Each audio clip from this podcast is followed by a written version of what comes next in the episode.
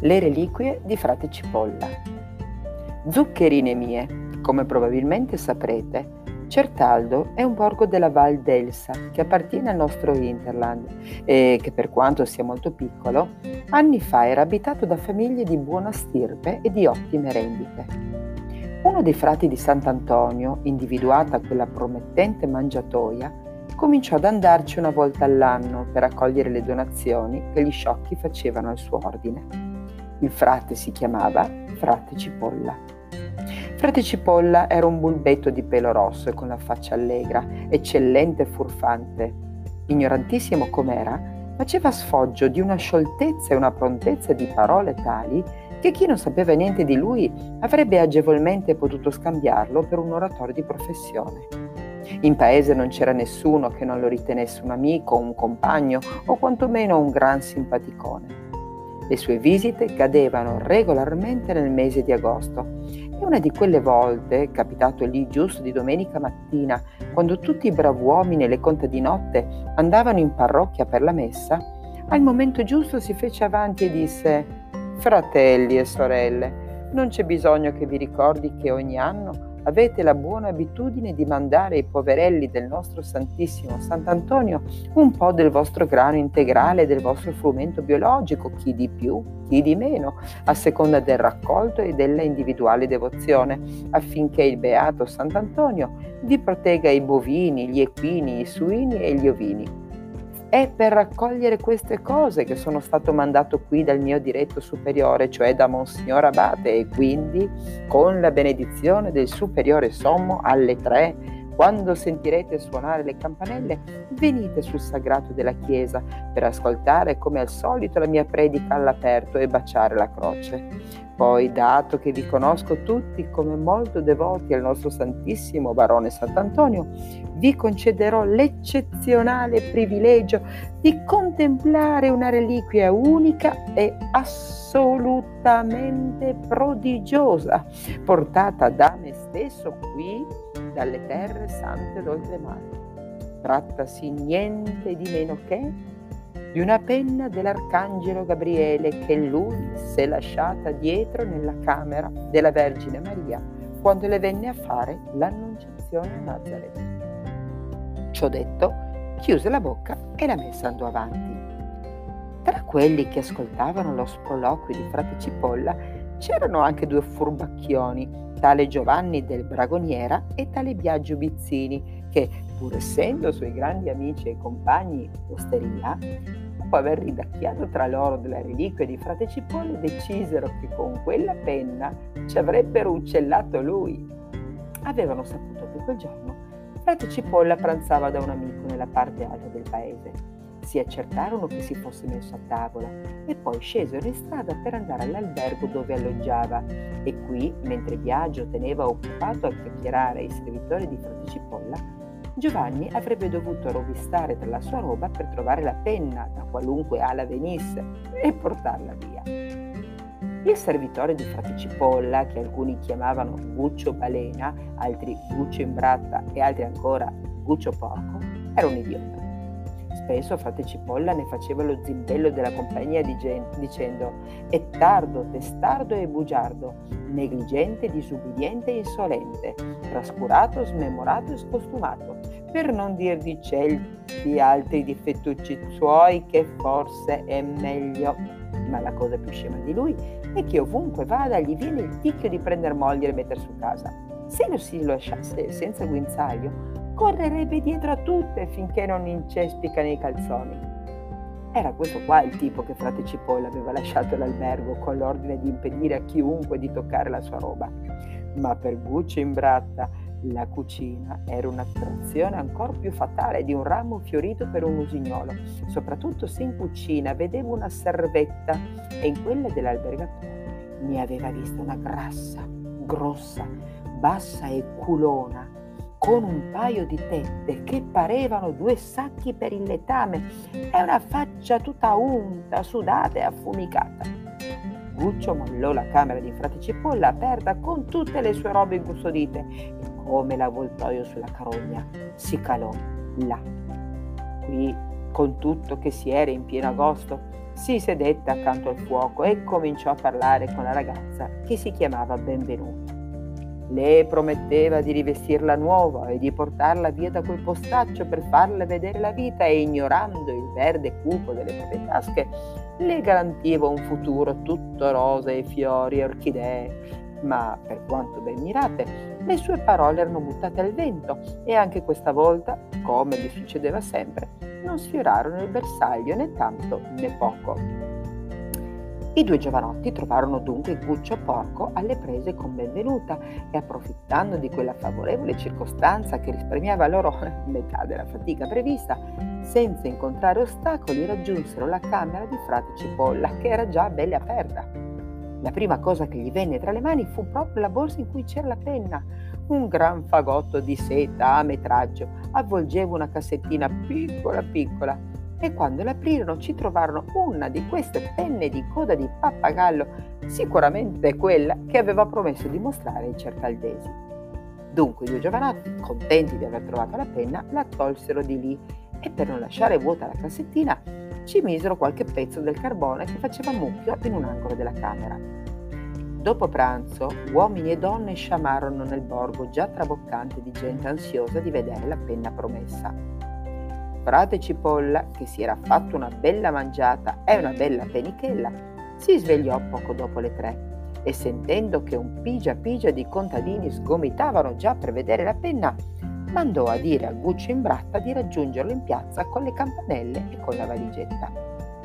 Il porco si schiodò malvolentieri dalla cucina e dalla nuta, lumacò verso la piazza con la roba richiesta e quando arrivò lì raggiunse il portale della chiesa e appena frate Cipolla gli dette il via, cominciò a scampanellare a distesa.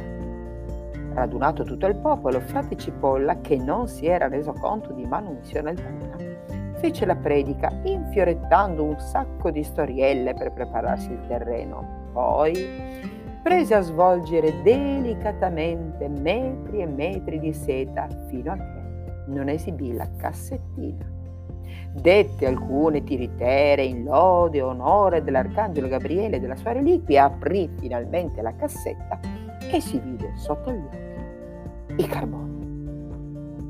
Ah, non poteva essere stata opera di Guccio Balena, no? Da escludere, quello lì non sarebbe mai arrivato a concepire tanto. Non perse tempo perciò a maledirlo per non aver evitato che accadesse una cosa simile, ma cominciò invece a bestemmiare sottovoce contro se stesso per avergli affidato la custodia delle sue cose che, pur sapendo che bamba di negligente, incosciente, sbadato e smemorato di uno che era. Tutto ciò non gli impedì di alzare nel frattempo lo sguardo e le mani al cielo senza sbiancare neanche un po' e cercando di farsi sentire bene da tutti esclamò Oh Signore! Sia lodata sempre la potenza tua. Poi, richiusa la cassetta di botto, si rivolse al gentile pubblico e disse, fratelli e sorelle carissimi, dovete sapere che quando ero ancora un giovincello, fu inviato dal mio superiore in quelle terre dove calienta il sol, con l'ordine preciso di setacciarle in lungo e in largo.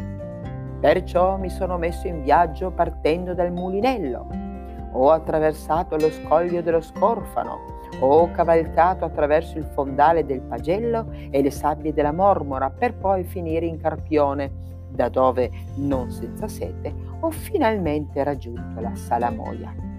Dopo aver attraversato il braccio di San Giorgio in truffa e bluffa, sono capitato in paesi sovrappopolati da razze diverse e da lì ho raggiunto la terra di Fandonia, dove ho incontrato una sfilza di frati del mio e di altri ordini, che sopportavano tutti i disagi degli altri per amore del Signore, infischiandosene delle fatiche altrui quando risultavano di comodità propria, e sbarcando il lunario indulgendo in indulgenze che più false non si può. E infine sono arrivato sulle montagne di montagna, dove tutti i fiumi scorrono a valle. Ma siccome non riuscivo a trovare quello che cercavo, sono tornato indietro e ho così raggiunto quelle sante terre dove in estate il pane fresco costa una fortuna e il caldo è gratis. Qui ho incontrato il venerabile padre Niente Osti e Silvuplè, l'eminentissimo patriarca di Gerusalemme Lemme, che ha voluto farmi vedere tutte le sante reliquie che aveva. erano talmente tantissime che se le volessi elencare non mi basterebbero chilometri e chilometri di parole, ma per non mandarvi a casa deluse, ve ne citerò lo stesso qualcuno. Innanzitutto, mi ha mostrato il dito dello Spirito Santo in carne e nocche, bello intero più che mai. Poi un'unghia di cherubino, poi qualche vestito della cattolica fede, un bel po' di raggi cometi della stella vista da immagine oriente, medio e estremo, poi un'ampolla con il sudore stillato da San Michele durante la lotta libera col diavolo, la mascella della morte di San Lazzaro e così via. E ha voluto assolutamente regalarmi qualcuna delle sue reliquie e mi ha dato uno, uno dei denti della Santa Croce, due, un vasetto di decibel delle campane del Tempio di Salomone, 3. La penna dell'Arcangelo Gabriele di cui vi ho già parlato, 4. Uno degli zoccoli di San Gherardo di Villa Magna. Mi ha poi dato anche un campione dei carboni sui quali finì la griglia il beatissimo martire San Lorenzo. E io ho portato a casa con me queste preziosissime reliquie e le custodisco tutte Dovete sapere che per non stropicciarla, custodisco la penna dell'Arcangelo Gabriele in una cassettina che è del tutto simile a quella in cui tengo i carboni su cui fu arrostito, arrostito San Lorenzo. E così capita spesso che prendo su una e posto dell'altra, come è accaduto questa volta, perché credendo di portare qui la cassetta con la penna, ho portato quella con i carboni. Non credo però che si sia trattato di un semplice lapsus, perché mi è appena venuto in mente che fra due giorni è la festa di San Lorenzo e quindi il Signore ha senz'altro voluto farmi prendere non la penna come desideravo, ma i carboni benedetti, in maniera che io, mostrandovi i carboni sui quali andò arrosto, accenda nelle anime vostre la fiamma dell'amore che dovete portargli. E quindi adesso, figlioli miei, celesti, vi leverete il cappello e verrete qui a vederli. Ma prima voglio che sappiate che chiunque riceverà il segno della croce con questi carboni potrà per tutto l'anno vivere sicuro che il fuoco non lo brucerà senza che se ne accorga. Detto questo, aprì la cassetta per esibire i carboni. Dopo che la massa di stolti li ebbe ammirati a occhi spalancati e devoti fino alla sazietà, si accalcarono tutti intorno a frate Cipolla e offrendo più monete sonanti del solito lo supplicavano in ginocchio di segnarli con i carboni. Frate Cipolla ne prese un pezzo e cominciò a scarabocchiare croce a tutto campo sulle camicie bianche, sui farsetti, sui veli delle donne, asserendo che i carboni così consumati ricicciavano appena riposti nella cassettina, come lui stesso aveva verificato già molte volte e in questo modo fece una croce sopra tutti i certaldesi, guadagnandoci un sacco e con l'arte di arrangiarsi riuscì a mettere nel sacco quelli che avevano cercato di metterci lui rubandogli la penna. Presenti alla sua predica e attentissimi a sentire come andava ricavandola a piccolo punto con giri e rigiri di parole, i due avevano riso fino a che non si erano bloccate le mascelle.